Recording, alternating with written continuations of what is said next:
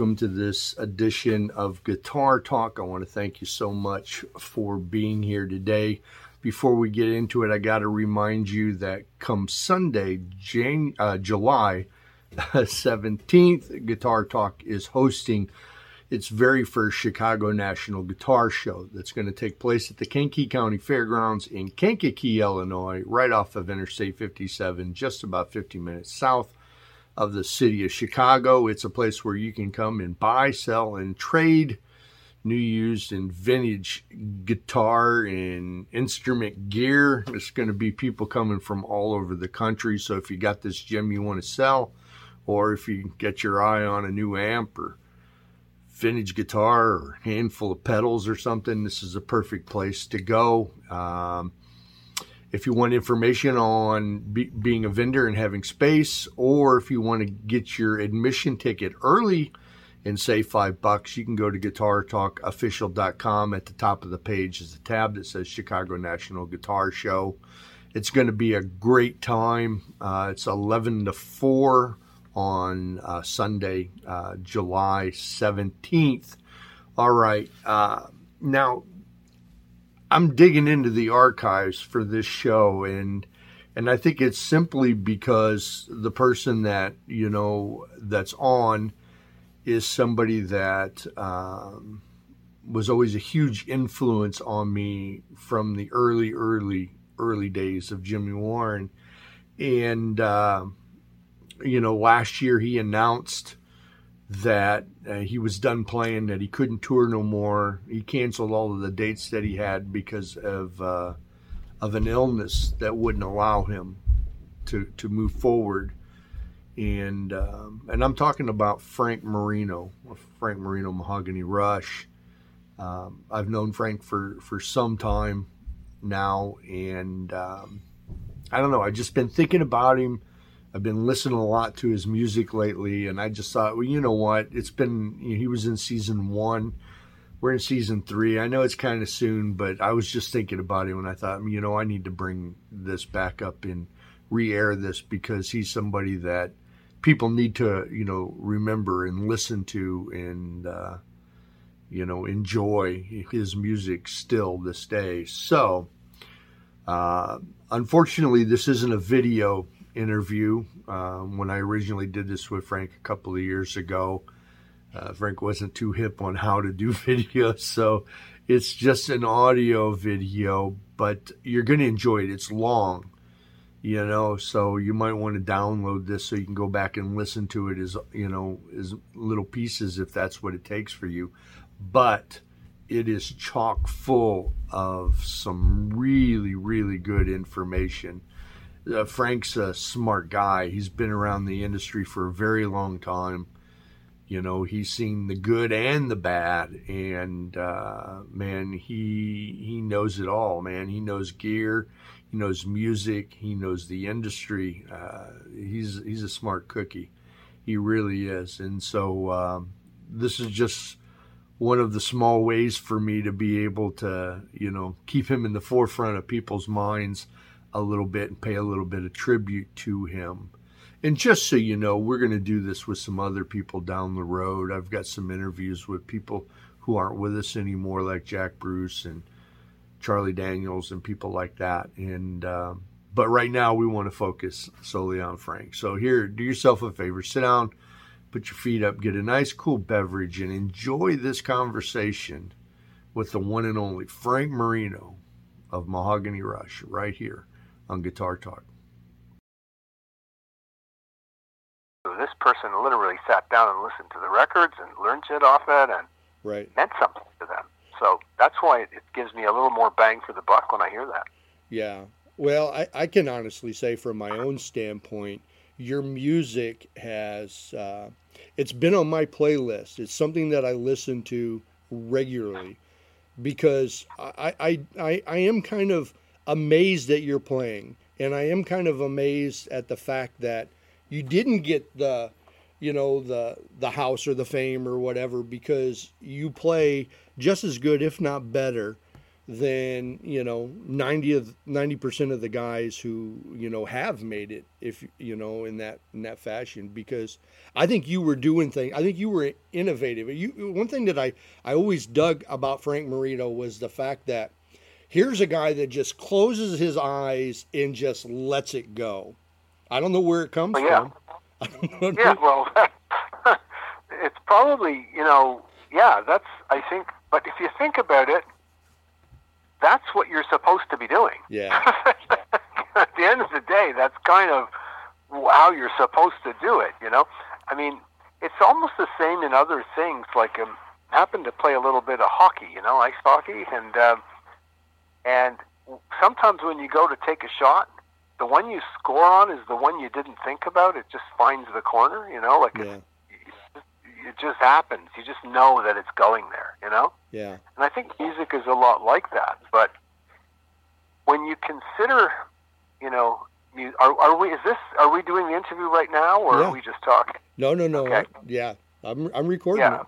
Yeah. Okay, I just want to make sure. yeah. Um, when you consider something about a musician, all right, like when I looked at a guy when growing up, and I'd say, wow, that's a really great musician.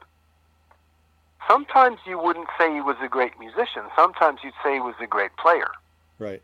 And people could say, well, what's the difference? And the way I look at it is this, is that there's, there's three or four elements that go into a guy who's playing music. So let's say you walked into a room and you saw a guy playing guitar and he was just doing some really amazing stuff. And not only was he moving amazingly, you know, like really technically well, no, no mistakes, the whole thing, right? Mm-hmm. But the phrases he was doing were fantastic phrases. They weren't just linear and they were, wow, what a line. Gee, how did he do that? You know, that kind of thing that you get a feeling from. And you'd say, wow, this guy's a really great musician. Now, let's say you, you rewind, you stop the tape, you rewind, you walk back into that same room. Okay? Okay. You've got the same musician, you haven't seen him yet. He's the same guy. But he decided he was going to turn his guitar around and play it left handed. Now all of a sudden you'd see that guy and you'd go, oh, this guy can't play. And yet you're talking about the very same musician. yeah. so, so on the one hand, you said, what a great musician. Wow, what a musician. Now you walk in, and if his hand isn't working, that's the one part that you need. Yeah. All of a sudden, you'd say, "Well, he's not a good musician," but he's actually the same musician. He just his hand's not working because he's playing the other way. He still has all the knowledge, all the lines, all the phrases, all what goes together. He's got that all in his head, not in his hand. Yeah. But you don't know that because his hand is not doing what his brain knows. So those are two independent elements. So the musician part is in the brain. The performer part, the the uh, let's say that the abilities part is in the hand or the coordination. Yeah. But there's another part. There's what people call feel, if you want to put it this way, inspiration.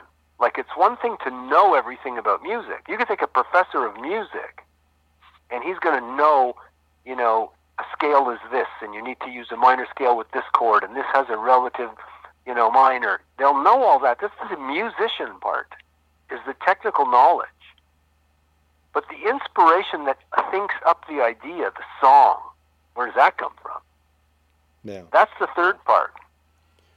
Yeah. And when you get when you get two of them, the hand and the brain, you get a musician, or you get a performer, or you get both. But when you get all three of them, you get an artist. Yeah. That's a good way. So- that's a that's a good analogy. It's a good way to put that. Yeah, I, I'm very loath to call people artists, as we tend to use the term. I think we overuse it.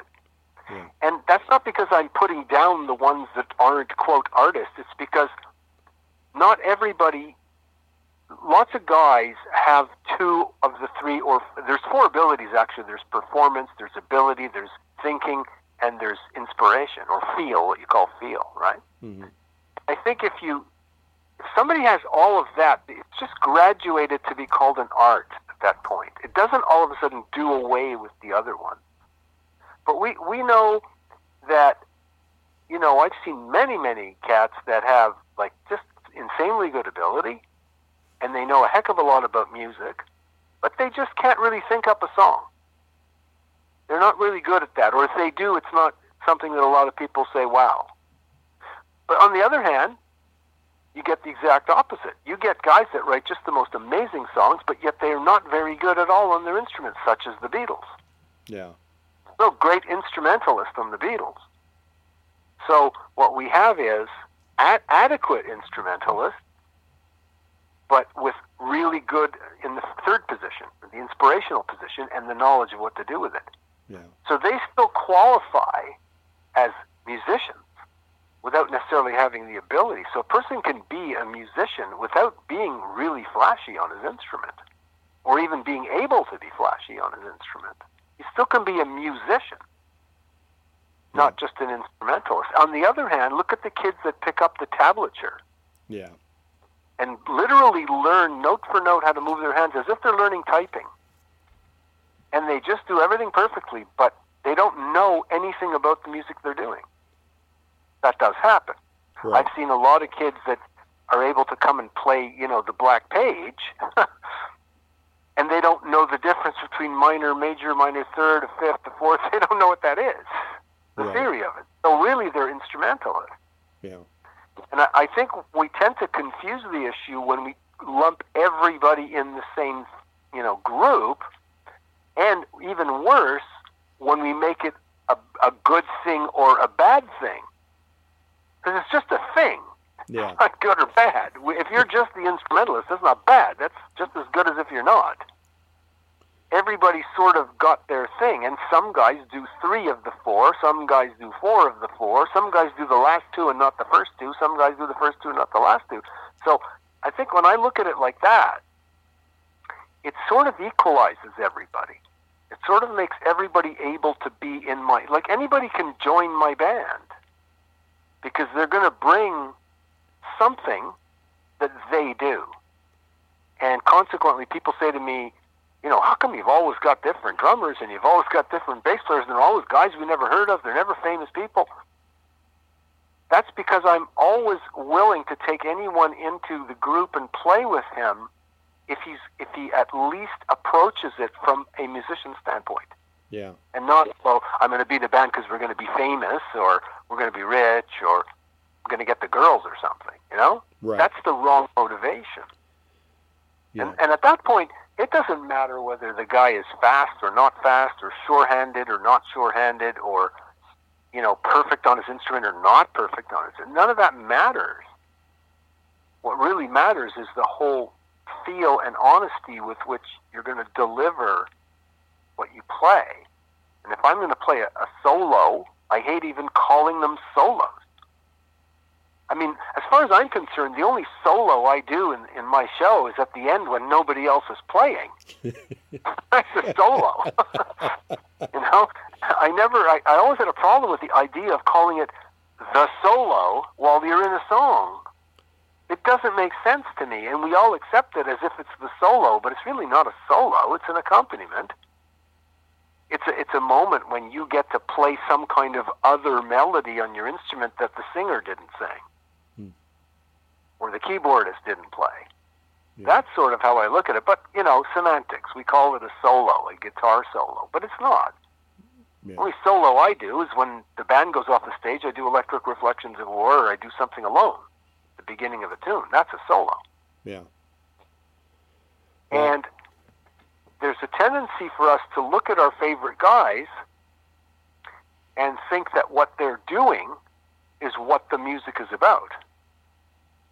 Hmm. And I I think it's a bad tendency. Like I'll give an example. My favorite guitar player of all time was always Jimi Hendrix. Right. For the originality, for the uniqueness, for the tone, for the sound, for the oddness of it, the right phrases. You know what I'm saying? Jimi Yeah. Hendrix is very inimitable. You can't really copy him. And the funny thing about Jimi Hendrix is that he sort of became you know, after many years, he became the staple of the rock guitar player. You know, look, here's my Jimi Hendrix, and everyone does their, their little solo in their Jimi Hendrix fashion, right? But if you look at all those guys that do that, every time they do do that, joking or otherwise, they begin to play really, really fast. But if you look at a Jimi Hendrix catalog of records, you can't find one single song where he played fast. Yeah.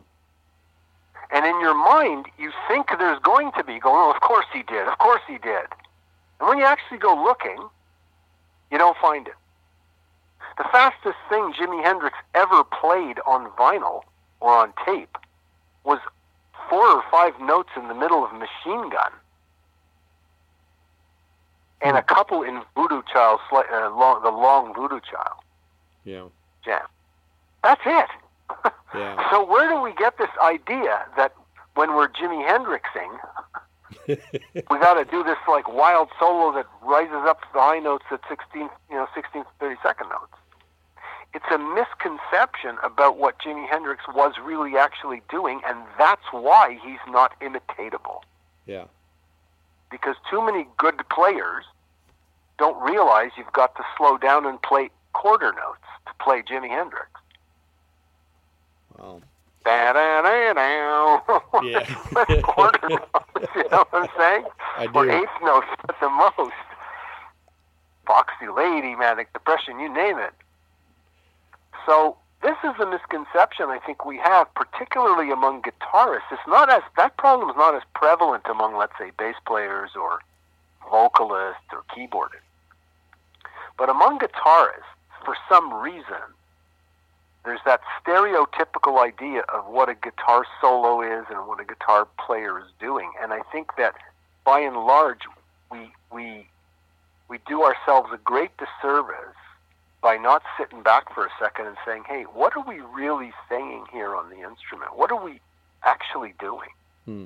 On and Richie Havens once told me we were discussing Jimi Hendrix because he knew him, and naturally, if I met Richie, it was like, "Wow, you knew Jimi? Tell me all about him, right?"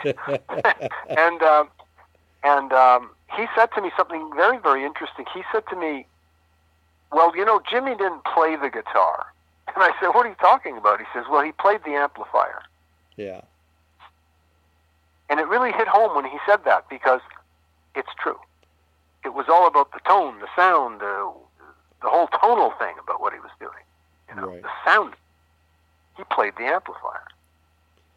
That makes a lot of sense. And- If you think about it, when we listen to great, I listen to a lot of jazz. I Mhm. love jazz. Mhm. And the best jazz that I can listen to is the ones where they're not playing crazy atonal fast lines. Yeah. I'm talking about what we call late night driving jazz, where you know the pianos are playing chords and some trumpet players going ba ba ba ba ba ba ba ba, you know, Yeah. in, in front of it all. That to me is like gives you the time to drink it in and and taste it Yeah. instead of like fast food, you know. I can see where where guitar players uh, make that mistake quite often. I know I know personally myself, I'm guilty of it too. You know. Uh, Oh, I was guilty as hell of it all, all my early life. yeah, yeah. But you know, uh, uh, being able to to take a step back and you know thoughtfully, you know, feel and think through, you know, the phrasing and what you're doing and how it all you know works together and stuff like that. You know, most guys they just want to. You know, they want to show off as much as they possibly can in the moments that they got, and uh, and kind of take it from there. That was that was one of the attractions to me of guys like uh, let's say Eric Clapton, for instance. That was the attraction to Eric Clapton for me. It wasn't that I thought he was, you know, the, the most technical player. It was the fact that he played so little, but what he did play was so good. Well, yeah, because guys like Eric and obviously Hendrix and quite a few others, okay? Yeah. Unfortunately, most of them come from the 60s, but you know what I'm saying. Yeah. The very fact that guitar had not yet graduated to be this instrument that anyone could play. It really had not yet done that. It was early in its inception. The approach to it was early. The the technically best players were really not that technically as good as let's say the 12 year old today with a tablature. Yeah. They couldn't even they wouldn't even have thought of doing that. The fact that I started doing that in the early 70s made people freaked out. Because Right. guys like me just weren't around doing rock music, playing the kind of speed stuff that I was doing back then, 70 and 71. Yeah. So that was a bit different, but guitar itself had not yet graduated to the point where, in order to play it and be considered good, you had to be a virtuoso. So, what were they doing with their guitars? They were doing with their guitars what instrumentalists had always done in pop and swing music for years before. They were playing the vocal melodies a little bit differently when they got their break. hmm And if you think about songs, that's usually what happens. You've got the singer, he sings the verses, he sings another couple of verses, and then the guitar comes in and basically imitates the music of what the verse was. You know, think of Nowhere Man, you know, when they do the solo in Nowhere Man. It's basically the, he's a real Nowhere Man done on the guitar for a, for a, for a stanza or verse, right? hmm And that's how music always was. In other words, when you had sax players taking the, the break, they did that. When you had piano players taking the break, they did that. That's what music always was. So when rock music came around in the 60s and started to be psychedelic music and the, the whole, you know, summer of love thing, those guitar players weren't Segovia. they didn't have those kind of amazing chops. Yeah. So when the singer, when when when Grace Slick would finish her her you know White Rabbit line, then the guitar player would sort of play the line the, the song of White Rabbit when he got his five minutes, you know, or his five seconds. That was normal. So naturally, Eric Clapton, being in that coming from that background, is doing exactly that. There are people that say that the that the uh, solo in Sunshine of Your Love is actually a sort of a misrepresentation of the song Blue Moon. Blue Moon, da da da da da da da da da da da da da da. It's basically a standard, wow. but made into a rock way in that key. Wow. So, so that's what we did. That's where I come from. That's my roots. What I did was I started throwing in more of the wild stuff that really, in the beginning, everyone hated me for it. Believe me, okay? It was, I was criticized like hell. You know, you and your pedals and you and your this. It was like I was a bad guy, among other musicians. But it started to become the norm. Yeah. And when it started to become the norm, I started pulling back and doing it less. Because I found a method by which I could actually employ a method to make me not do that habit habitually. And it was a really simple method. I was thinking about sax players whom I happen to very much like. And I was thinking, well, they can't play without taking a breath. So I started playing and then taking a breath. And I started playing only when I was breathing out. Wow. Wow. and just breathing in and not playing while I breathed in. And that breaks up the phrasing. It starts acting like you're singing it. And the timing becomes like a person speaking. The next step was okay, now I'm speaking. What am I going to say? Because listen, I can write I can write a, a novel with the same alphabet I can write a good book or I can write a crappy book, but it's all the same alphabet. Just rearrange the letters and you get better words. So the question was, what do I do with my 12 notes, that alphabet, and how do I structure them so that the notes I put together are nicer words rather than just letters? Hmm. And if you think about it, that's how you speak. You don't speak thinking about each letter in a word you said. You speak as groups. Every word you speak is a group, and then when you group words, they become a paragraph. When you group paragraphs, they become a, a, a well, they become a sentence, and then a paragraph, and then a chapter. No. So my approach to guitar, not just guitar, but how I play drums, because I'm a drummer too. My approach to that is that. It's how does a novelist write his book with the tools that he has? Hmm. With his typewriter, with his alphabet, and with his ideas. So we have our typewriter, the guitar, or our drums. We have the fingers that move like on a typewriter. But it has to always start in the mind, and then before that, in the inspiration in the soul, the idea, if you want to call it that. Yeah. Because if I get an inspiration, I get an idea. Like you've had ideas. You go, oh, I just had a great idea. Watch this, and you play it, right? Right. Where'd the idea come from? Yeah. It's not. It's not you that made the idea. The idea came from some kind of source somewhere, and you found it. That's why you're amazed. That's why you go, wow.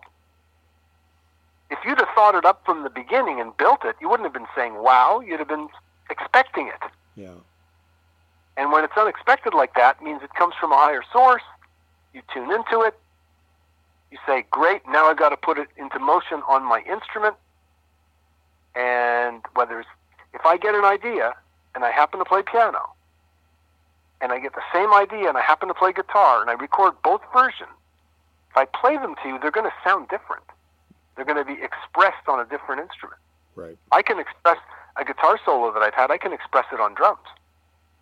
You're not going to know it's the same solo. It's just Yeah. being expressed differently. Same idea being expressed differently.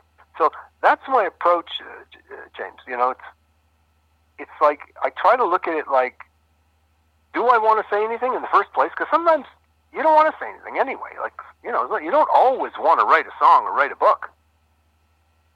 Hmm And the reason I left the majors, uh, major labels in the 80s was because they were always telling me I had to go back and write a new book, even when I didn't want to. Yeah. And it starts to become stale. So So so I started making albums three, five years apart, six years apart, instead of every seven months. right. And I'm happy that I did that. you know, I've been a happy musician ever since I left them. Well, that makes sense. So uh, there's a lot of people that have had those not so good experiences, you know, with the major labels. Well, major, minor, yeah. Look, Yeah. we're musicians, right? You're a musician, right? Yep. we just and anybody listening to this probably not listening to this if they're into cooking okay like they're into music okay Right. so we're all musicians. We respect the music because we love music. We can't put our finger on whether it's good or bad or where it comes from. We- just know it. It's like kind of like you know it when you hear it you know? Yeah. and as long as we sort of don't forget that, we'll always we'll always be rewarded by the craft that we have. But if we start to think that the craft that we have is a vehicle to get something else, money, fame, girls, whatever, notoriety, we may get that thing we're going for but we'll lose the reward of the music itself. Mm. And lucky is the guy or girl that's able to maintain the reward of the music and get the other stuff too. I mean, it must have been really nice to be Paul McCartney, where the natural thing you do that rewards you musically also happens to be what everybody wants to buy. Yeah. Yeah. That- There, there are quite a few people like that. They're, they just naturally exude without even trying. They like Brian uh, Brian Wilson from the Beach Boys mhm. Can't, really write a bad song, and he, it just naturally comes out of him. So he could just do his natural thing all day, and everyone's going to buy it. Same with McCartney. Same with Billy Joel. Yeah. Same with Elton John. Same with Stevie Wonder. Probably the the uh, Mozart of our generation. Yeah. That's why Tom But Petty. there's not that many. okay, Yeah. there's not that many. You could count them on what? Cup, two hands, three, four hands. You know. right. And the problem is, there's so many others that want to be that, but I think they lose sight of it because they figure now the motivation for doing music in the first place is to be that guy. instead of just to get it back from the music, just play it, listen to it, and get a reward from the fact that you you did it. Yeah. So I, I got to ask you, Frank. You know, uh, have you always looked at it from this standpoint? You know, um, I mean, or, or what point in time did did your you know thought process begin to change in you know and view things like this? Because this make you know it makes a lot of sense to me because you're exactly right. You know, so many people fall into the pitfalls that keep them from you know you know being more you know true to themselves or more expressive or whatever but uh, you know so so in the early days of Frank Marino back in the early 70s and that you know uh, were you thinking in these terms as like you did the four parts you know the yeah well here's what happened. When they first came to me to sign me to do my first album Maxoom I was 16 years old yeah. and I refused to do it for a long time I did not want to do it. actually came when I was 15 years old wow. and I did not want to do it because what they wanted me to do to join that system was went against my philosophy of music, which I'm telling you now. But I'm able to articulate it now. Yeah. I couldn't sit there at 15 and articulate it, but I knew it. I felt that. I go, oh no, no, no, that's not real. Oh no, no, that's not. You know, that's sort of like intuitively. I'm articulating now what I intuitively knew at 14, 15 years old. Yeah. Then they talked me into doing that first album, Maxoom. And they did that by promising us to have equipment because young kids who are poor don't have equipment. That's what we were. right. So it was like, oh, equipment? okay. Where where do we record this thing, right? Yeah. It wasn't even about we're making a record, it's going to come out, you're going to be famous. Nobody even said that to me because they knew if they'd have said that to me, I'd have said, go away. Yeah. I was very, very anti-establishment, and I still am. Yeah. So they take they talk me into it. I go in to do Maxoom. Well, the first thing I have to do for Maxoom was I have to tune my guitar up to standard pitch. I never tuned my guitar to standard pitch. I had it three semitones lower. Wow. And because they wanted a piano player to come in and play on my blues tune, and he wanted to play in the normal key, I said, okay, well, I'll have to tune up to E. So that was the very first, you know, compromise. Yeah. And the next compromise was short songs. Because I was never playing short songs. Every song I ever did was 15, 25 minutes. When I was when they came to see me to sign me, you know, people were were coming to see me play live. Then I was playing in cornfields. I was playing in, you know, wherever I could with my friends. We were playing for free, Yeah. and there were thousands of people would come. Wow. And I was always just playing these long, drawn out jams, never the same thing twice. Then I go into the studio with this Maxoom deal, and it was like, okay, well, this song, now that song, now this song has to be three, five minutes, four minutes, and you start like pulling back and saying, well, okay, uh, I'll try this, and I'll put in a little of that, and I threw in my own weird oddities too, like the opening track was just sound effects, okay, and and I felt bad about it. When it was all said and done, I felt I didn't want to hear the record. Hmm. Now, I, I liked the songs that I did do, Back on Home and Buddy and all that stuff, but I didn't really want to listen to it once I'd done it. It was almost like not really what I wanted to accomplish, but I did accomplish it. And by that time, I was signed. So when Child of the Novelty came along, I rebelled a little bit.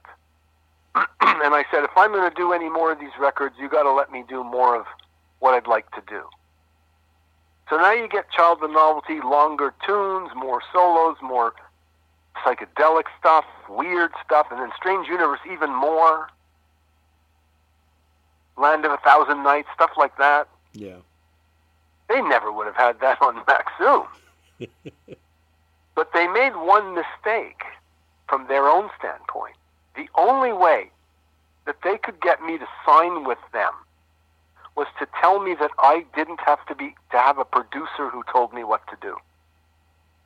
Now, the idea of letting a 16 year old kid be his own producer in 1970 was unheard of. Hmm. Unheard of. To spend studio money at 150 an hour on an album for somebody and let the 16 year old be his own producer was something nobody would think of. But they had to do that to get me in. And what ended up happening was they sold my contract to the next record company. It wasn't like I left their record company and then found another record company. I was literally sold like a commodity. Mm-hmm. And they made money on that deal that I made nothing. You know, they sold me like they bought me for a dollar and sold me for 20, right? Yeah. Now, but that contract went with me. So the next company, which was 20th Century, they had to uh, abide by that clause of let Frank do his own record. Now it was 17, 18. And then when they sold me to Columbia, they had, they had to abide by it. So for my entire career, I never had a producer. So what I was getting was I was getting an education in recording and production without realizing it. I was becoming a recording producer and an engineer. That's sort of what I was getting out of it. But because I was in that position and call it the catbird seat, they couldn't really tell me what to play or what to do. They could suggest it till till the cows came home, and they did every day. But I would say, no, I'm doing this. No, I'm doing a 19 minute tune. No, I'm doing, you know, I would just do what I wanted, which created a lot of friction. Yeah. So I was ne- the labels were never my friend.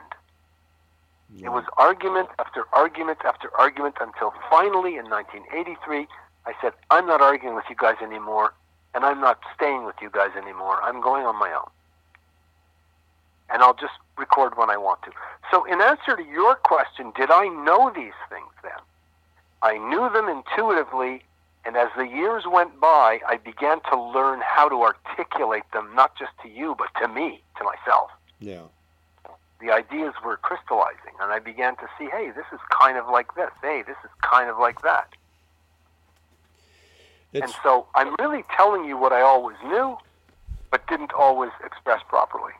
Yeah. And a couple of times in the early days, if I could go back now, there's a few things I wouldn't do the same way. There's a few songs I wouldn't do the same way. Mm. I know the one thing I wouldn't do, 100%, is I wouldn't spend so much time as I did in the mid 70s playing 145 rock blues. Because Mahogany Rush was never that. And the, look at the early albums. Yeah. There is no one four five rock blues, you know, King Bee, Johnny B. Goode stuff. Right. There is none of that. That came later on as a function of playing so many big festivals with other bands that played that kind of music. So I would do that facet of my career. But I wasn't going to get up at Cal Jam in front of 330,000 people and play Look at Me or, or some of my early psychedelic stuff, which nobody would know what that was. So you get caught into it. You say, well, you know, we're going to play the blues side of me. We're going to play the rock side of me. Yeah. It's still me, but it's that side. It's not. It's completely ignoring Strange Universe and all the magical stuff from the early records. So when I did this DVD, which has 57 songs on it, I did a 12-hour show that day. And I tried to do all old stuff from the early parts of my career. The stuff I never was able to do live throughout the 70s to any of the, the uh, stadium crowd. And we've got all those songs on the Requiem for a Sinner and all the stuff that we never did live. Yeah. Or very rarely did. And so I think people are noticing that because the people who are getting this DVD now are, I mean, I get a lot of email. And they're saying, you should have done this all the time. I was a fan. I had Strange Universe. I had Child of Novelty. I had Mahogany Rush Four. I had World Anthem. Yep. You know, and and we saw you, and you know, you played Johnny B. Goode and King Bee. Like it's just Yep. like. So now I'm sort of back. I've come full circle in a way. Yeah. And my approach now is, you know, if I go out again and play, it's going to be that. It's going to be. I'm 66. It's 50 years ago I did the uh, the first album. I'll be 66 in November, and I'm just going to go out again and be who I was when I was 16, Yeah. and 17, and 18. Because I think that is the essence of what my musical career was supposed to be, and it took a little bit of an odd turn. Not that the turn it took wasn't still me. I still am the guy that does the King Bees and the Johnny B. Goodes, and I'm happy to do them. But if you only do that, you're not showing the people the other part of the music, the more introspective stuff. Yeah. It just becomes only rock and roll. Mm-hmm. There's nothing wrong with only rock and roll. But if you've got other things to do and say, you should probably try. Yeah. Yeah, I, I know for myself it was it was definitely some of the early music that uh, is what hooked me uh, myself in that. Um, I actually I actually had uh, tickets to see you uh, in April this year before COVID, and uh, you know because of the whole COVID thing and that of course you never got to come down, but. Uh, Well, what you would have seen is very much what you'd see on this DVD. Yeah. Well, I'm looking forward to to uh, to the DVD then because you know um, it, it I don't I don't know it was your your style of playing the way that you approached the guitar is was unique to me and I know it's unique to a lot of other people and I know it's been inspirational to a lot of people because you know what? I know a lot of guitar players. I've been in and around a lot of guitar players, and uh, you know, I get asked constantly when you get to interview Frank. You know, do you know Frank? Have you ever talked to Frank? you know, what do you think of Frank? I had one guy one time. This is no lie, and it wasn't that long ago. Emailed me a bunch of pictures of your rig from back in the 70s or 80s or whatever. Oh, yeah, the big pedal board. yeah yeah you know because he wanted to talk about all because you know a lot of times on the show that's you know the people that i talk with we get into all that kind of stuff and so of course i get a lot of Well, people feel free to fire away that anything you want to know about pedals and, and electronics too, because you know I build everything myself. So I, and I don't have any secrets. I'll tell anybody anything. yeah i know i know you do it all you know that's one of the things that's that's really uh, impressive you know i got it. I, i've always wanted to ask you because i know that you know and i know this is probably a cheesy question but i know that your guitar of choice is has been an sg i ever, i don't think i've ever seen you with anything but an sg so i'm kind of curious as to why that is. Is it because it just feels good? Is it because it's comfortable to you? Or what what is it about the sg Well, interesting question. Yeah. Very good. It's got a history. That question, actually, an actual history. okay Um, I didn't know what guitars were when I learned how to play guitar in the hospital at 13. Um, I was recovering from a bad situation, and I basically came out of the hospital as a guitar player. Before that, I had been a kid who played the drums, and I couldn't take the guitar that they let me play in the hospital was belonged to the hospital. It was an acoustic guitar. So when I got out, my mother said, oh, "Okay, if guitar makes you happy, I'll get you a guitar," because they wanted anything for me to get better. And so it hap- just so happened that the very next door neighbor of the street that we lived was selling a used guitar.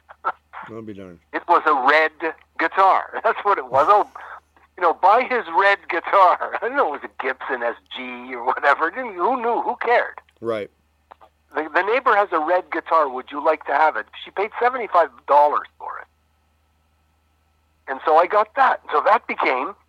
I'd sit in a room all day because I was I was recovering, and I'd just play it. And the reason, and I tuned the strings way way down because it made it easier to play.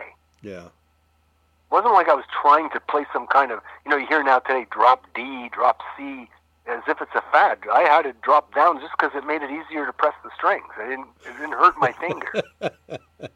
You know, if I did a bar chord, my thumb didn't hurt Right. like it did on the acoustic guitar. And so that became the guitar I played. Unfortunately, what happened was one day I, I, I did a stu- really stupid thing, and I went into my room where my I had the same room in my with my older brother, and I, I bumped into his stereo, and he says, "Hey, stay off my stereo," and he said something like that to me. So I took his stereo and I threw it on the bed like an idiot. Well, he took the guitar and he threw the guitar because at those days it was just like, you know, that's your stereo, that's your guitar, that's your thing. He didn't mean to break it or anything, but it was like, you know, a brother does one thing, you push, you push back, right?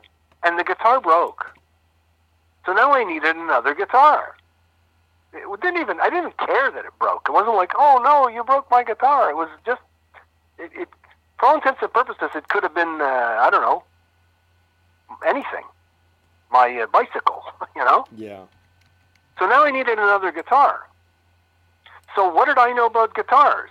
Well, we went down and found another guitar, and it was another. I said, I want a red one like I had. It's just got another same thing to a pawn shop.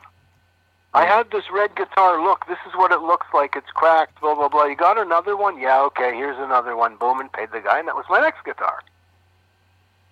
So, so that's how I ended up with BSGs. Wow. Then the career started to happen, and just as the early, early career was happening, and by the way, I should tell you this: people shouldn't think badly of my brother Norm for doing that. It was really my fault. you know, I'm the guy that started it. You know, Yeah. but in any case, um, well, my career's starting, we're playing in a cornfield somewhere, and it starts raining, so we run for a tent to hide. And when we come back, my guitar was stolen. Oh. So now we needed another guitar.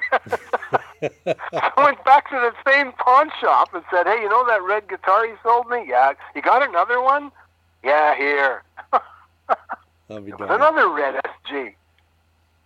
Anyway, the second SG that was stolen ended up coming back to me 12 years later, but that's a whole other story.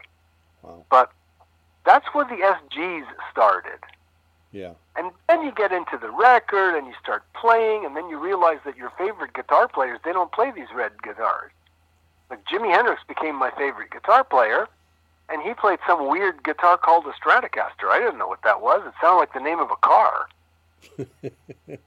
and and so I go to a music sto- store one day, and I, I says, oh, there's that Jimi Hendrix guitar on the wall.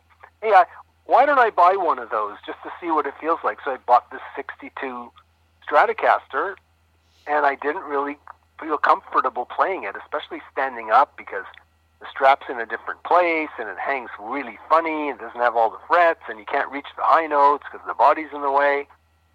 So I really rarely played it. I would play it like when I wanted to play stuff in the first position, you know, low down on the neck, you know? Mm-hmm. And even on my albums, I would take it out to do some rhythm tracks because rhythm tracks are usually played down at the low position, you know. And um, that sort of became how I got into playing the Stratocaster once in a while. I loved the sound of it, but I didn't like the way it felt. Yeah. And then the same thing happened. I got a Telecaster, and they did the same thing with that. And I still have those Strat and Tellies like today. And they're as, they're as unused as they were then in 1970, 69. Yeah. You know. So, in answer to your question, the SG just became the easiest guitar to play, Yeah. and I never really wanted to play anything else because I didn't want to have to work hard to play music. Mm. The whole thing about playing music was supposed to be not work hard. I never practiced. Ever. Re- I wouldn't even know how to practice. If I prac- if you could call practicing playing with guys, you could call that practicing. Let's go to band practice or whatever. Just meant you were going to go jam. Yeah. But no one, I never sat down and I wouldn't even know how to sit down and practice scales or reach or movements or whatever. I wouldn't know how to do that. It's like, is there even a method? So I played a lot, but I don't have a practice thing, and I wouldn't do it anyway because it's too much work. And enjoying your music shouldn't be work. So are If I want to feel like work, there's a lot of other things you can work on besides music. so so are you saying that the only time that you that you really picked it up and played it was when you were in a band setting? no, Oh, okay. I was always playing it Okay. with people. I got it. they didn't have to be in my band. I got it. In those days, people got together with their guitars or their drums or whatever it was at their friend's house.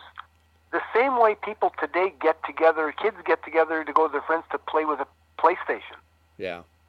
But they don't bring their PlayStations over to their friend's house so that they could learn to be programmers. That's not their intention of playing with their PlayStation with their friends. Right. They're doing it just to have fun, to escape. Yeah. And that that's we didn't have PlayStations. We didn't have hardly we didn't have color TV for crying out loud. Right. There was three stations on the television and nothing on the radio. So it was like you know FM radio only started playing you know FM style songs in like 1969. yeah. Okay, so there was nothing to do. When you got up, in my day, when you got up in the morning, it wasn't even morning, but 10 in the morning, noon, whatever, when you got up, you didn't sit in the house. You immediately left the house. You didn't come back to the house till it was time to go to bed. Yep. You know, nobody was hanging around their house. So you'd go out, you'd say, I'm going to go to Bobby's place, or I'm going to go to Joe's place, or we're going to go, hey, let's set up our guitars on, in the backyard and play the music there. Let's go to the park and get a circle of friends, all look like a bunch of hippies, and you're all playing, singing songs, you know, popular tunes. That's how we had fun. So why would you ever think that you would do that in a way of working style to like we're going to go get better at it and work at it? That makes no sense. All of a sudden, it's not fun. Yeah. My mentality was, and still is, if it isn't fun, well, don't do it. To this day, there's not a guitar in my house that's in the case. Because if I want to play, I don't want to have to go and get something out of a case and tune it up. I just want to pick it up and play. Yeah. So I've got a guitar in one room and a guitar in another room and a guitar in another room, and if I want to play, just grab it and I play it. If it's too much work, I don't want to play it. Huh. That's my that's my approach. Make it easy. Make it as easy as you can. I use light, light strings so that I don't feel them. Consequently, I had to become an electronics expert to build amplifiers that boosted the sound because with light strings, you- it sounds like a banjo Yeah. you know, and um, and so I get around it that way. But look, guys, you know, anybody listening to this, I always say this: use your ears, not your eyes. Listen, learn to listen to the guys you're playing with. It's the most important thing of all. Mm-hmm. Just like you would do in a conversation, you listen, and when you get your chance to speak, say something worthwhile Yeah. That's musically. really know? good advice. Really good And if you don't know how, use the tricks. Play only when you breathe out. You know, start using the tricks. It'll become second nature after a while. Really. Yeah, it becomes totally second nature. Think about a horn player. He has to breathe out to play. Yeah. A trumpet player, a trombone player, a saxophone player, anybody playing a wind instrument cannot play while he's sucking in. He has to take breath. Yeah. And even a violinist has to change the direction of his bow. Yeah. So guitar, unfortunately, is one of the few instruments in which you can accompany yourself. Everything else is monophonic. So piano, guitar, harp, perhaps vibe, you know, keyboard style instruments, Mm-hmm. you can accompany yourself. But every other instrument, the violin, you can't accompany yourself, cellos, you know, everything's single sound. And so you need other players to play with. Yeah. And because you can accompany yourself on a guitar or a piano, you do tend to fall into the trap of overdoing it. Hmm. not you're not listening as much to the other guy because you you're playing a chord and there's six notes in it, or at least three that are repeated. So you're sort of already hearing what you need to hear. So it promotes this idea that you don't need to listen to the other guy. And you end up going off on a tangent. But if you listen to the other guy, you're going to play really, really good lines. Because what he does is going to inspire you to do something different every time you get a chance to do a line. Hmm. It's really good advice. You know, it, it, it's rare to hear somebody talk in terms like that, Frank. It really is, you know. Um, it, it really is. Well, I think it's.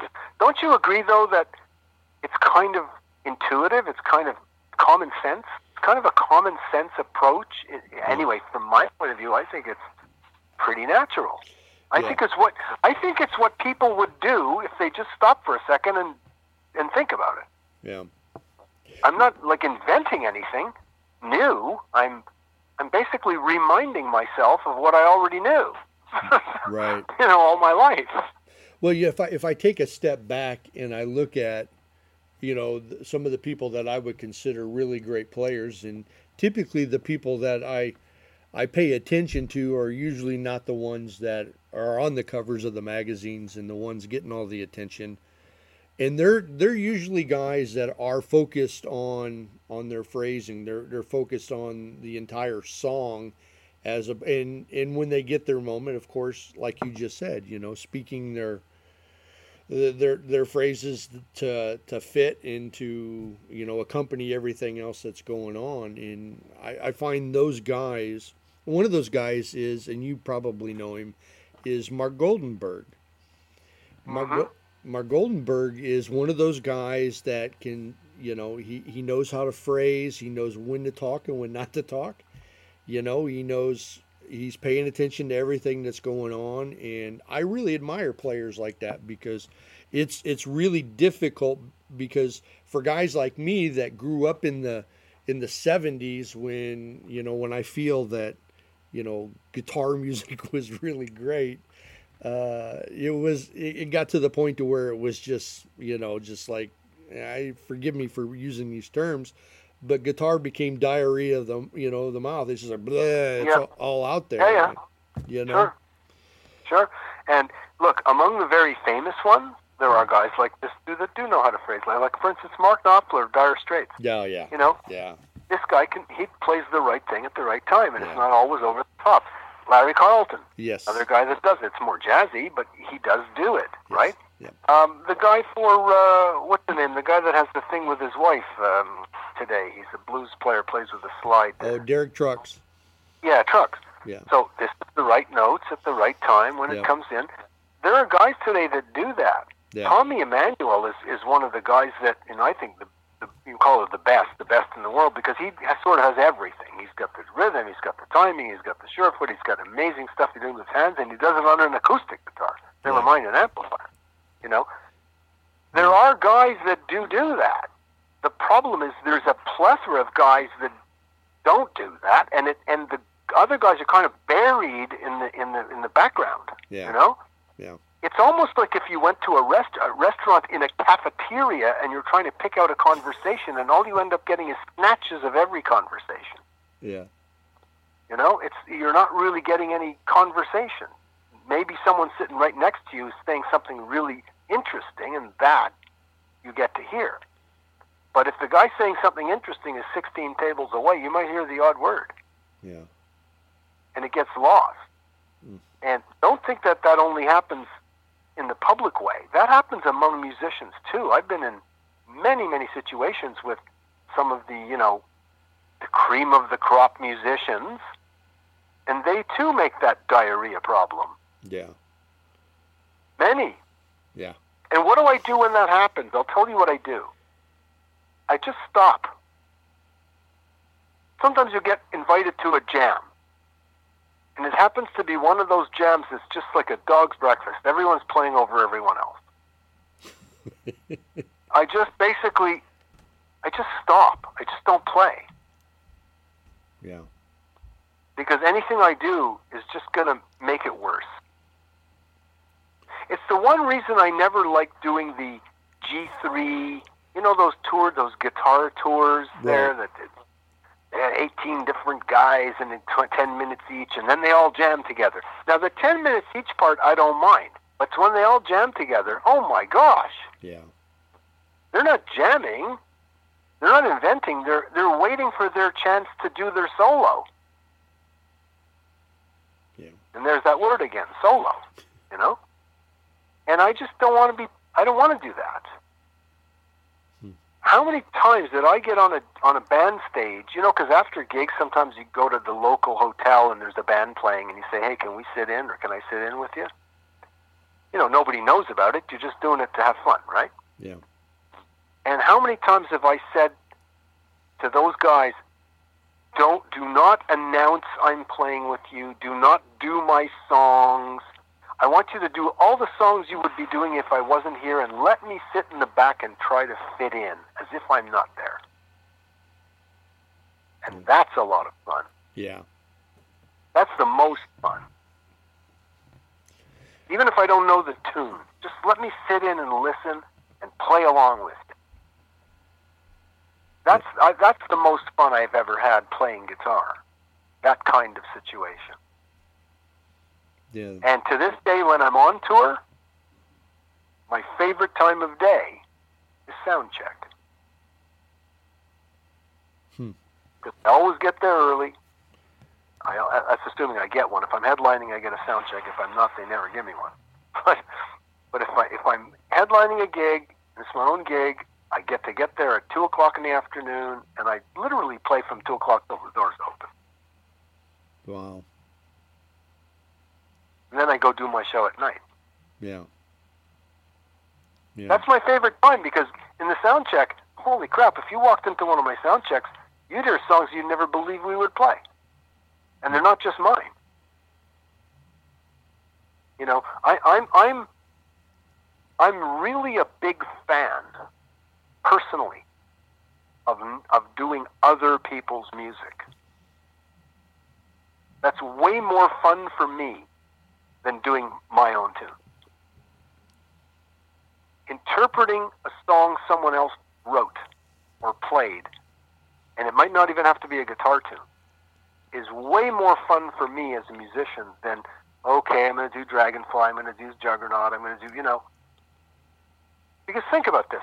If you go to a if you go to a family reunion or a New Year's Eve party with the family or Christmas or whatever, and there's a piano, and Uncle Joe or Uncle Bob gets on the piano and starts, you know, playing stuff.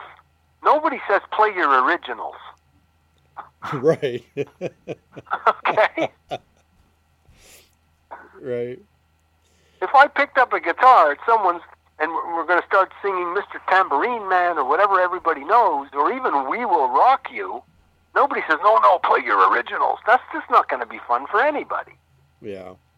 And even if you were Paul McCartney, no one would tell him play your originals. And neither would he do it. He'd be there doing Auld Lang Syne and everything else. Yeah. That's And funny. This is where music is really the fun part, when you can just use it as that, that means of communicating with people and smiling and having them smile back at you because of the sound or the feeling that it gives you, then rather than performing and having people say wow.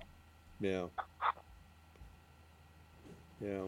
I've I've always, you know, I um, I put out nine albums, and uh, you know I've had experience on labels, not major labels, but you know smaller labels, and uh, but I've always tried to do other people's stuff more than my own as well. Um, I, I like that too. You know, I, I like interpreting somebody else's uh, music uh, probably a lot more than I, I like coming up with my own stuff and doing my own stuff as well.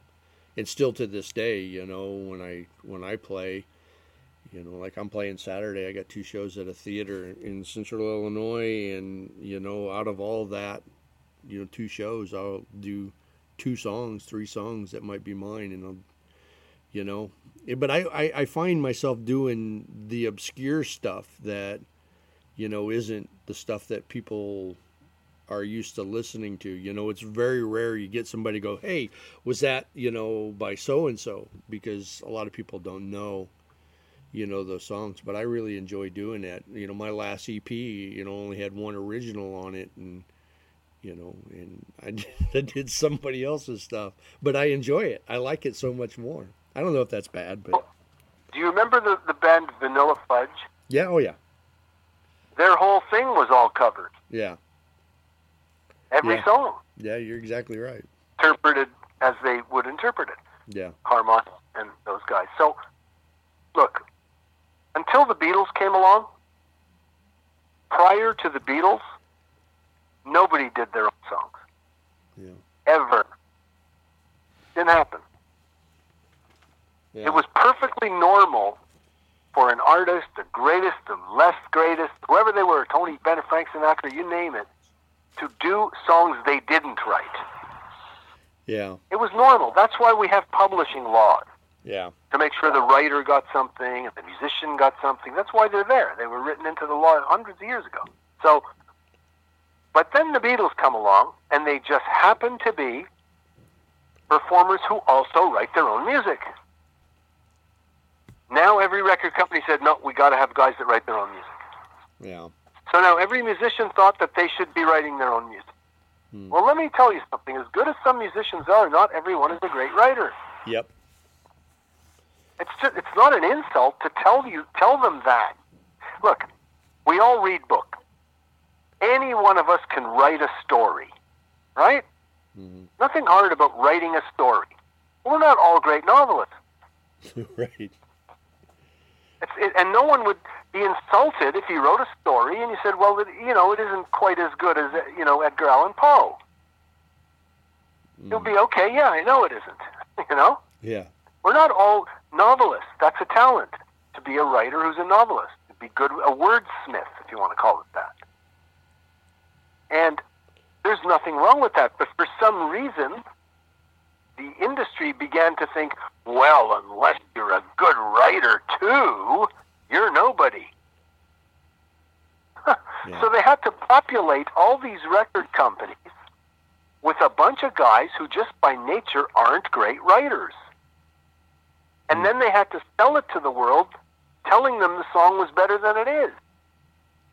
yeah, And so started the what I call the P.T. Barnum method of building the music industry. You know, he made a lot of money telling people it was the greatest show on earth, yeah, and people would say, "Oh, it's, I heard it's the greatest show on earth. Wow, I'm going to the greatest show." What did he really have? A couple of bearded ladies, some freaks, and an farm. a couple elephants running around. Yep, Yeah. So you can tell people stuff, and they're going to go flocking to it. The industry, the music industry, started saying, "Have you heard this artist? Oh, this is the best. Oh, this artist will blow your. Oh, wow, it's amazing." And then they pay the the AM radio to play the song over and over and over and over again, and they're basically. What do you call it? Not hypnotizing, but when you talk something and talk somebody into something, there's a word for that. You know, they're basically doing that. yeah, You know, know how you know that it's worked on you How's when you say, "Yeah, I didn't like that song at first, but it kind of grew on me," and you don't know why. uh, That's when you were, you know, what the word is. I can't remember it right now.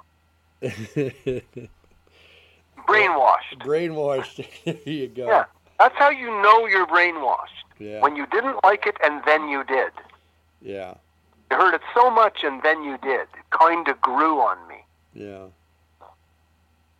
So the industry was expert at doing that. They hired people who knew how to do that. Promotion men, yep, Madison Avenue.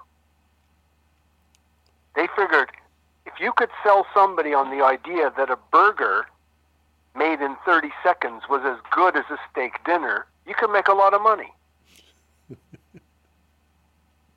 and they did. yeah, Fast, we called it fast food. yeah, Not that the fast food isn't good. To some people, it's fine, and I eat it too. But to try to equate it as the best meal you ever had would be something disingenuous. Right. Wow. And the industry is very, very good at doing that. Very, very good. They're expert. That's what they do. Hmm. People, if all you ever heard on a radio station, if you went to an island where there was one radio station and they only played 10 songs, at some point you'd like all those songs, and then at some point after you'd hate all those songs. But it can change your mind one way and the other. It can.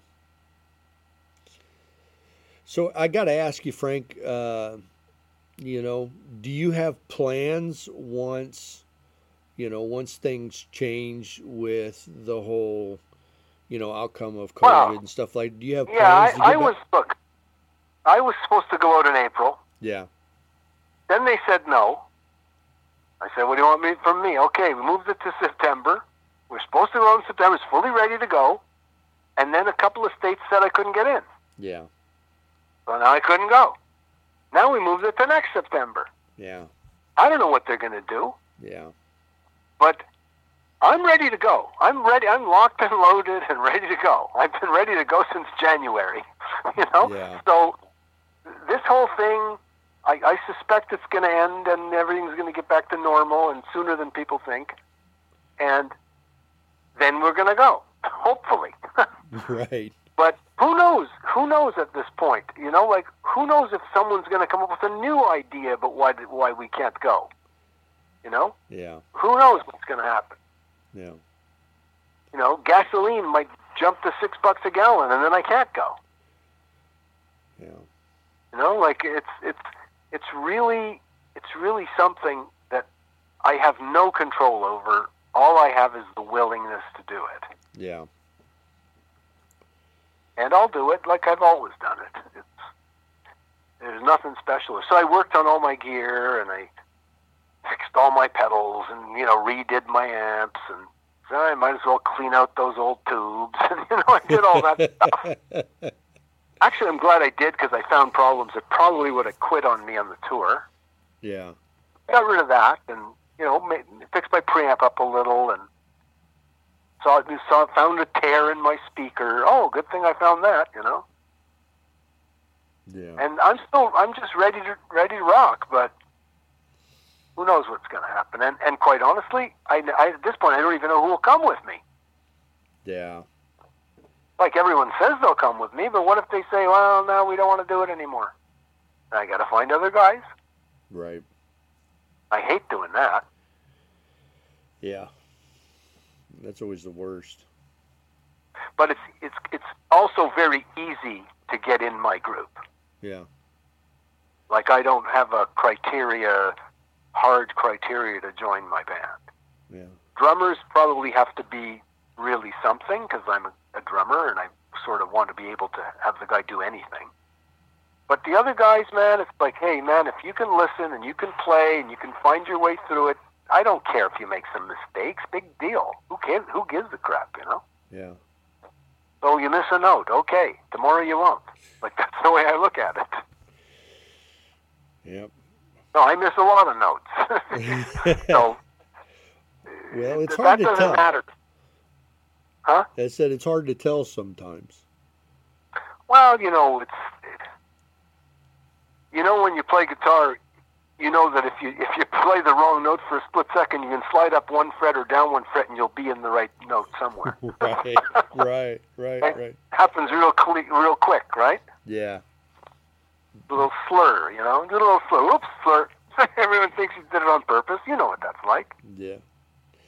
You can't be wrong two notes in a row, like because if you just move to one the next fret, that's some in some of the part of the key you're in, Yeah. no matter what. How wrong can you be? right. Right. Yeah. Wow. And besides, those little things when they get in there and you fix them up like that quickly, sounds like you did it on purpose, and sounds like a great line. Yeah. Wow, what a cool line! I got to learn that. Yeah. I got news for you. I heard myself do mistakes, like when we'd be recording and you come back in and you you listen to the playback, right? Mhm. And it was a total mistake, like not just a chord or whatever, but the wrong slur on the guitar. And it was like, hey, why didn't I think of that? that actually works. Yeah. Yeah. Why didn't I think of that? That's that's that's great. I got to learn the mistake now. You know, make sure I don't don't forget to do the mistake. Yeah. wow. Well, That's t- the cool part of it, James. That's what's cool. yeah. At the end of the day, we're all just the kids we were when we started. Yeah. Well, I wasn't a kid when Remember I when started. you started? Remember? I wasn't a kid. You know. I, I you Remember know what it felt like? I well yeah. It was fun. It, it- well, yeah, it was it was kind of fun, you know. I, I always wanted to be a guitar player when I was young, grade school, junior high, high school. I always wanted to be a guitar player, but I wasn't ever willing to to do anything to, you know, to to to actually do it or to be good at it or anything like that. I'm I'm that guy that had a guitar in the corner with an amp, you know what I mean? And every now and then I, you know, turn it on, but I it sounded horrible and and and because it sounded horrible, I would just leave it in the corner.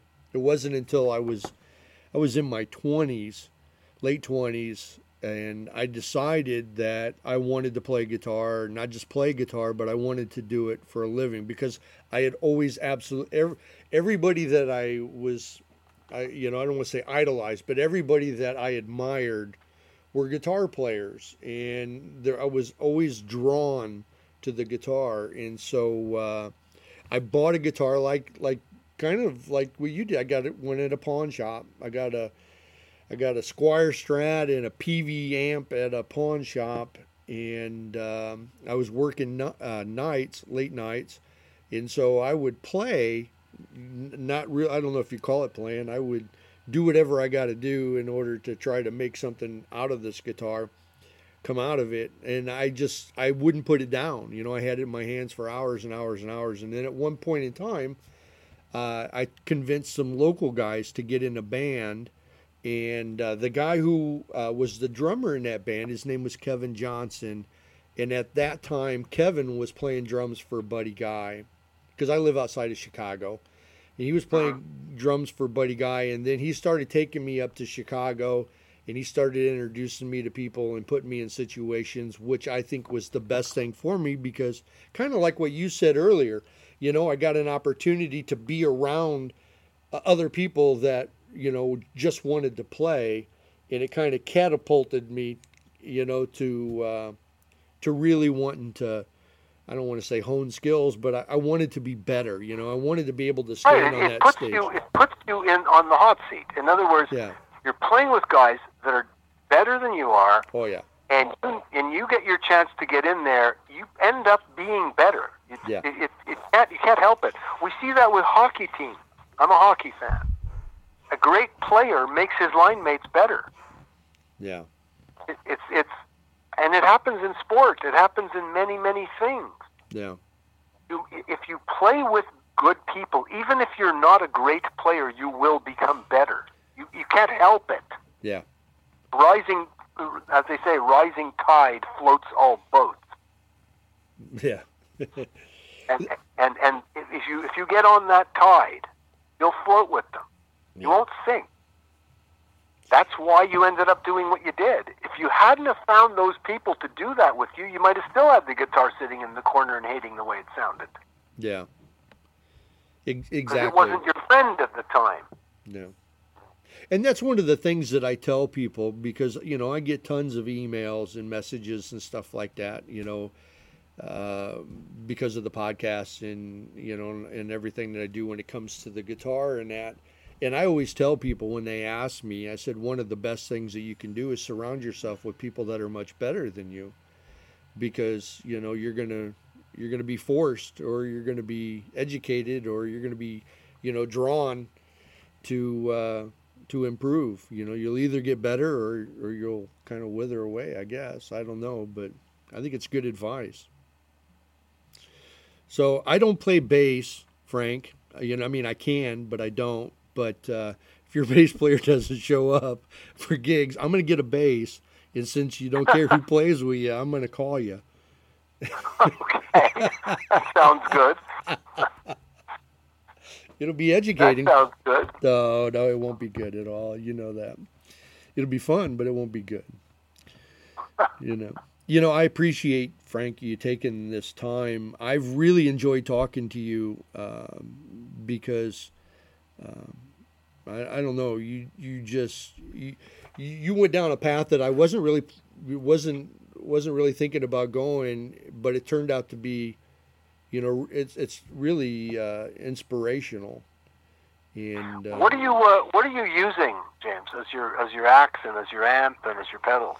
Well, um, Frank, I got I got more than I know what to do with. Uh, my my main rig that I play out with, I use a uh, Fuchs overdrive mm-hmm. or a Fuchs um, uh, Full House 50. I play through a Mesa Boogie uh, 212 typically.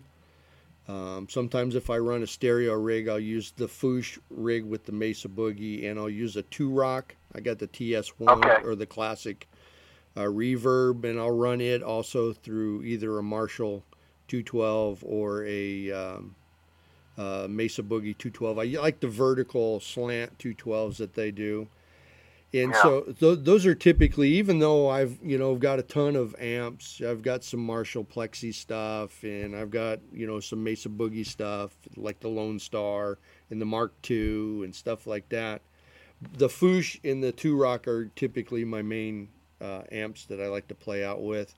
Uh, as for gu- guitars, to be honest, I've always been a Fender guy. Uh, but last year, I turned around and I bought a Ibanez Prestige, you know, one of the Japanese ones, Yeah. and I Yeah. absolutely love it. It it's uh, it's a great guitar. Well, it's weird though for you to go from Fender to Ibanez because Fender has that nice, you know, tight radius on the neck, and Ibanez is flat as a pancake. Yeah. it's like the neck becomes so much flatter It is- all of a sudden. it is it is different, you know. And like I said, I've always played a Strat and a Telly. Um, I, I I use a Les Paul sometimes. I have a couple of SGs. Um, I have an SG that I modified. There's a guy in in uh, New Jersey that has a company called the Jersey Shore Guitar Garage, and he makes custom wiring harnesses.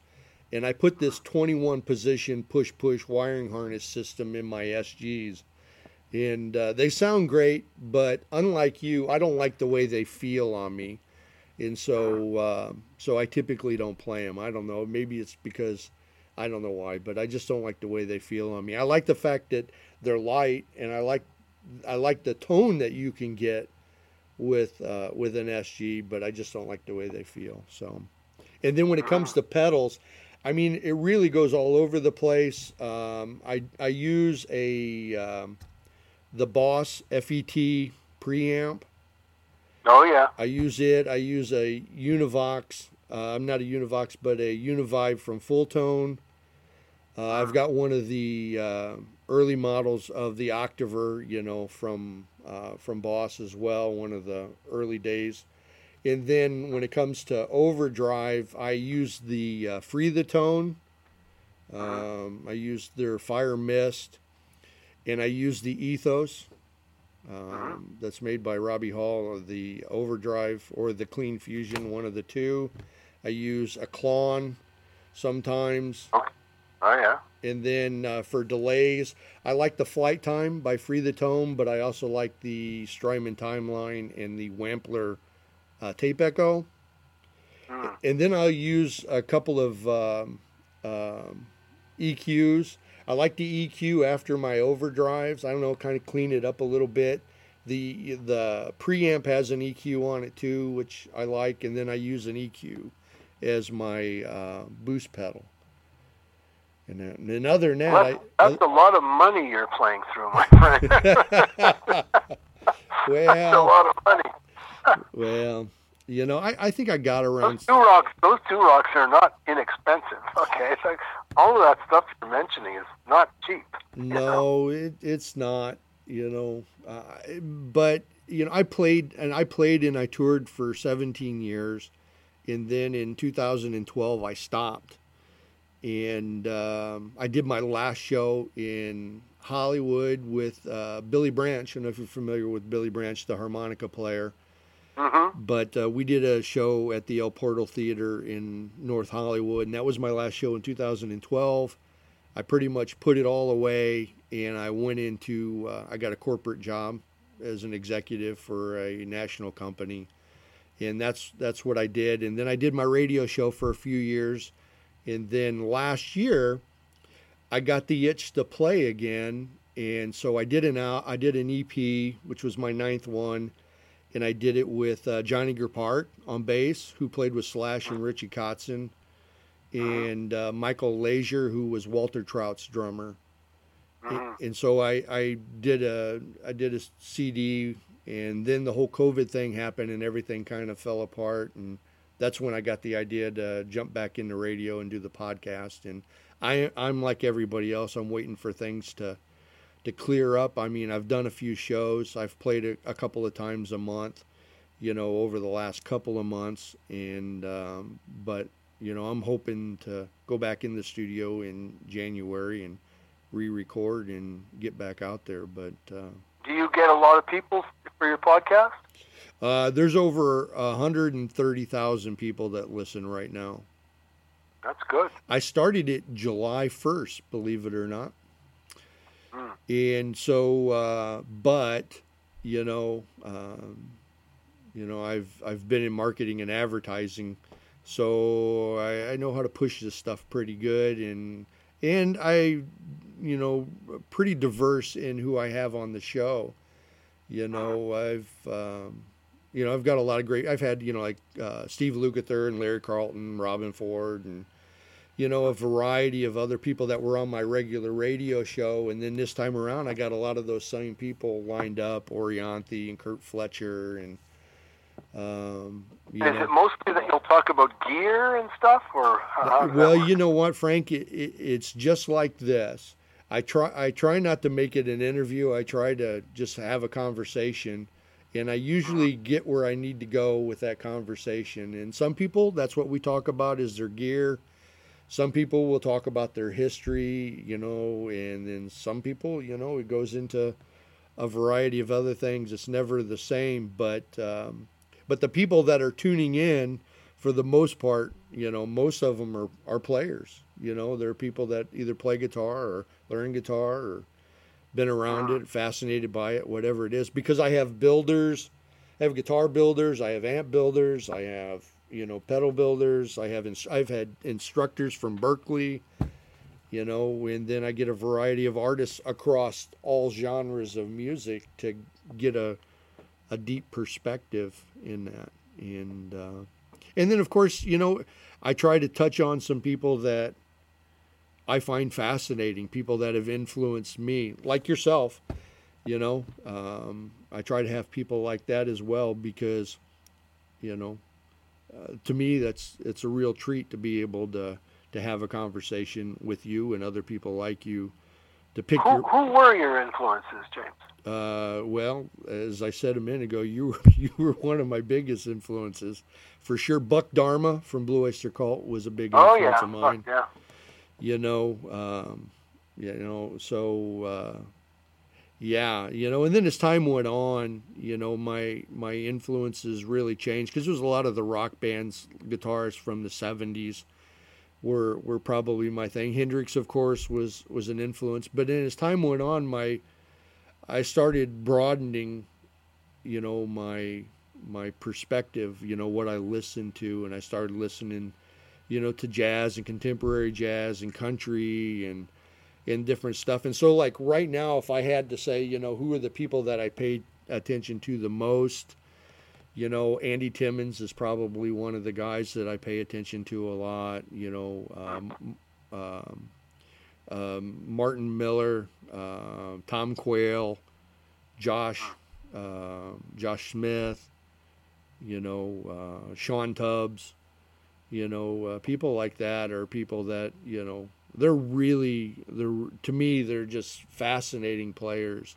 You know, Robben Ford, of course, has always been one of mine. So you know, it's kind of eclectic. It's all over the map for Well, me. that's good.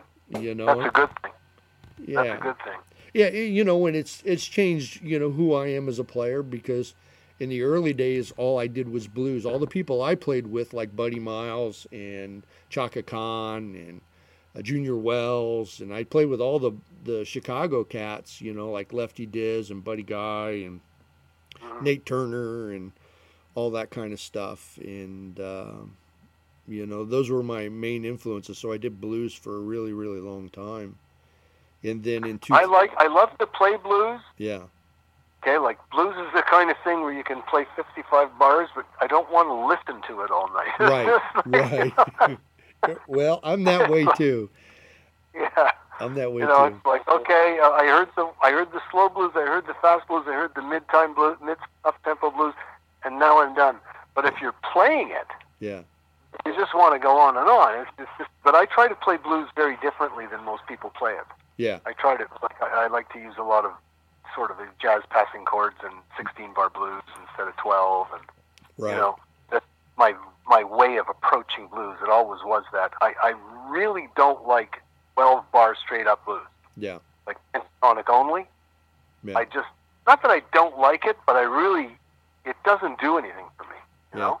Well, your version of "Play the Blues for You" that you did for uh, Mike Varney for his label, Mhm. that was the best version of that song I've ever heard.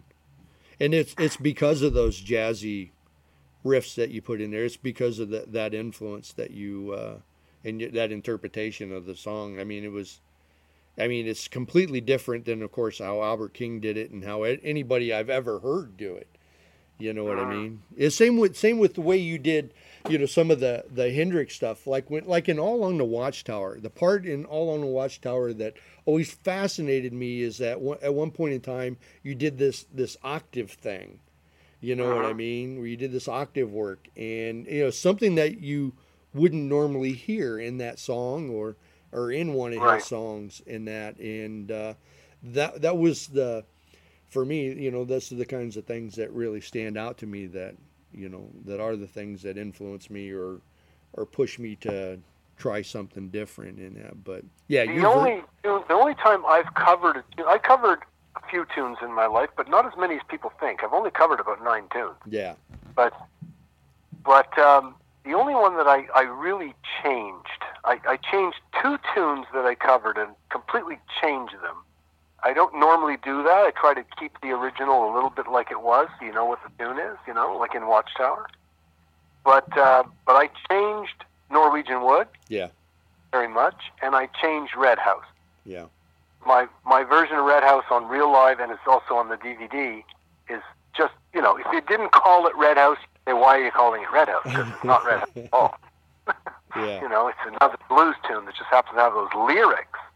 yeah, But that's that the, the very few times that I've said I'm going to literally change it up were those two uh, tracks. I think everything else I ever did, whether it was Roadhouse Blues or you know, so, they always sort of sound like a, an, an expression of the original. yeah, and um, and I think it should be usually that an expression of the original. After all, why hijack it from somebody, right? right, But in the case of um, of Norwegian Wood, that was accidental.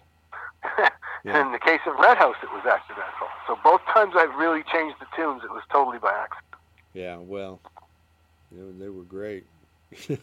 but your phrasing in can't uh, uh, play the blues for you. I mean, it was it was a game changer for me at, at that point in time. You know, as a player, it was like, you know, because I'd never heard anybody approach that song or those types of songs with that type of phrasing. You know what I mean? I mean, there's some cats, you know, like Robben Ford and stuff like that, that can do some really cool jazzy stuff over some blues things. But, you know, being a huge Albert King fan like I was and doing a lot of his music back in those days, to hear that kind of phrasing in that song was just, it was like, wow. Well, I always liked Albert King. yeah. Okay, and when I first heard Albert King, was long after I had been actually playing. You know, like in the seventies. Yeah. And I remember I was struck because somebody played me a video or a tape or something at the time, which was Albert King on TV in the 50s or something, okay, black and white. And I, I saw this and I went, oh my God, this guy's playing Hendrix lines, and Hendrix isn't even out yet. Yeah. I remember saying that. It says, this guy's playing Jimi Hendrix lines, Yeah. and yet Hendrix was not even out yet. So I thought, okay, now I know what Jimi was listening to. You know? yeah. Yeah. Wow. Yeah, it was quite amazing. So when when Varney asked me to do the Albert King thing, and he he wanted me to do two things. He wanted me to do a Stevie Ray one as well, and I really didn't want to do one of Stevie's tunes because I was getting so much hell about the Hendrix thing. I said, it's all I need for people to tell me I'm copying Stevie Ray Vaughan. Right. So I says, yeah, I'll do I'll do a tune he did, which was I'll play the blues for you, Right. but I'll do it my way, right? But on the Albert King, it was a real feather in my cap to be able to do an Albert King tune. You know, it was like, Yeah. oh, cool, this is the guy. You know, this is Yeah. the man. Yeah. Well, you did a you did an amazing job on that song. As a matter of fact, it it this is no lie that when new people that I I come in contact with when they start talking about Albert King or they start talking about some of his songs, I'll always say, "Yeah, but did you hear Frank Marino's version of that song?" And when they hear it, you know, everybody's taken back by it because once again, it's just a completely different approach. Mhm. You know, so you know, Frank, I really appreciate you know you giving me so much time. That's extremely gracious of you. My uh, pleasure. Call me anytime. well, I, I will. I'll, I'll learn the bass and uh, see if I can't get in your band. So when does this air? Uh, this will air in December, and what I'll do is before it airs, I'll uh, I'll send you the uh, graphic for it, the imagery that you know, the ad that we create for it, so that if you want to, you know, put on your website or or however you do, you can if you want. Um, but uh, yeah, you know, uh, normally normally I'm three months out on my uh, my shows because I you know it's like every week I do like today I did four interviews you know so it, there's there's a lot of people coming on the show and so but I've had a lot of people ask me you know when you were going to be on or how I was going to get you on or and when they found out you know I was going to interview everybody's like well when's that going to show you know when's that going to air so Right. I want to try to get it out as you know as quickly as possible. And November is actually packed. I got some. I've actually added a, a second show in November. I was going to do two shows. I normally do it airs on Wednesdays at three is when it releases, you know, across all the streaming sites. But in November, I'm going to do one on Sunday too. And if the you know listenership stays up there or grows, then come December, I'll add a second day permanently. And then, some now I'm at doubling up. You know, some shows I got two bands on, or you know, two things. You know, some of the younger bands, you know, I, I might only talk with them for you know half hour, and that so I can double them up and that. So Right. yeah, yeah. There's a lot Well, of great James, young call me bands. anytime. I You will. want to talk, rap, or you know, just ask a question. It doesn't, doesn't have to be for an interview. Well, that would be and great. uh, and let me know when uh, when it's going to be up because uh, I'd like uh, you know tell my wife to tune in and stuff. She likes to do that. Very cool. Very cool. Well, I, I hope I hope things change and you can uh, get to Chicago because I got tickets and uh, you know my wife got them for us for me for my birthday and and uh, she knows what a fan I am. So I normally don't tell people that, but I am a fan, Frank. Well, I'm a fan too. All I'm a fan of I'm a fan of my supporters. yeah. Well, cool. Cool. I appreciate the time. I really do. And uh, stay safe. And um, you know I might take you up on the phone call sometime. I'm around, man. All right, Frank. Thank you so much. You have a good night, buddy. You too, man. All right. Bye. Bye. Well, I hope that you enjoyed that uh, interview with Frank, that conversation with him. Man, it's always an absolute pleasure to be able to talk to him. Um, you know, do yourself a favor, you know, spend some time with his music in that, uh, you know, uh, if you didn't, if you haven't got a copy of Live at the Agora, you should get it. It's an absolute amazing uh, concert. He, Frank is just extremely talented. Uh, and so uh, hats off to Frank, you know, and um, until next week, You know, I'm Jimmy Warren. Thank you so much for tuning in to Guitar Talk.